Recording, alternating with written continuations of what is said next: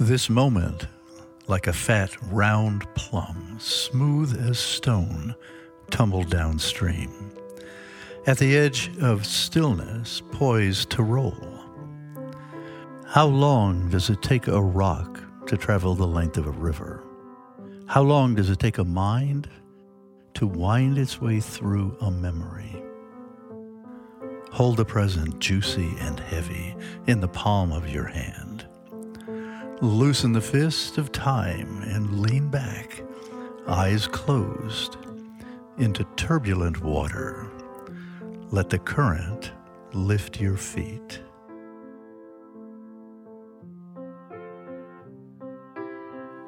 A river begins at a clear, cold spring and flows one direction. Riffles, runs, pools, and again. Time too moves forward in its eternal current. Past, present, future. We try to contain it in rows of tidy boxes. Line follows line, page follows page. A map draws a blue line we can trace with a finger on folded paper. When you stand in the river and look to its future, the current presses hard against the backs of your legs.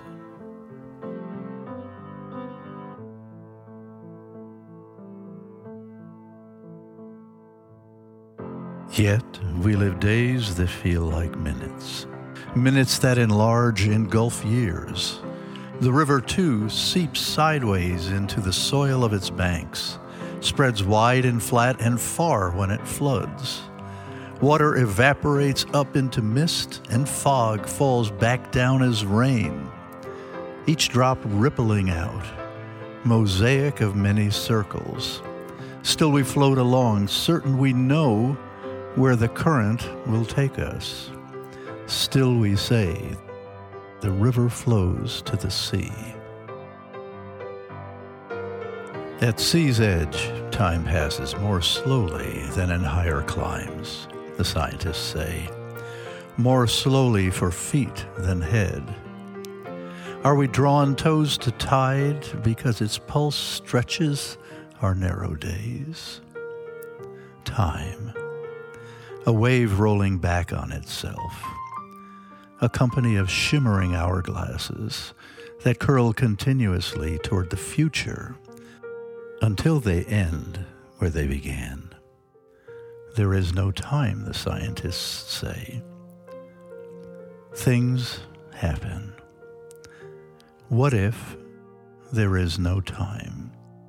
Hard truth, strange comfort.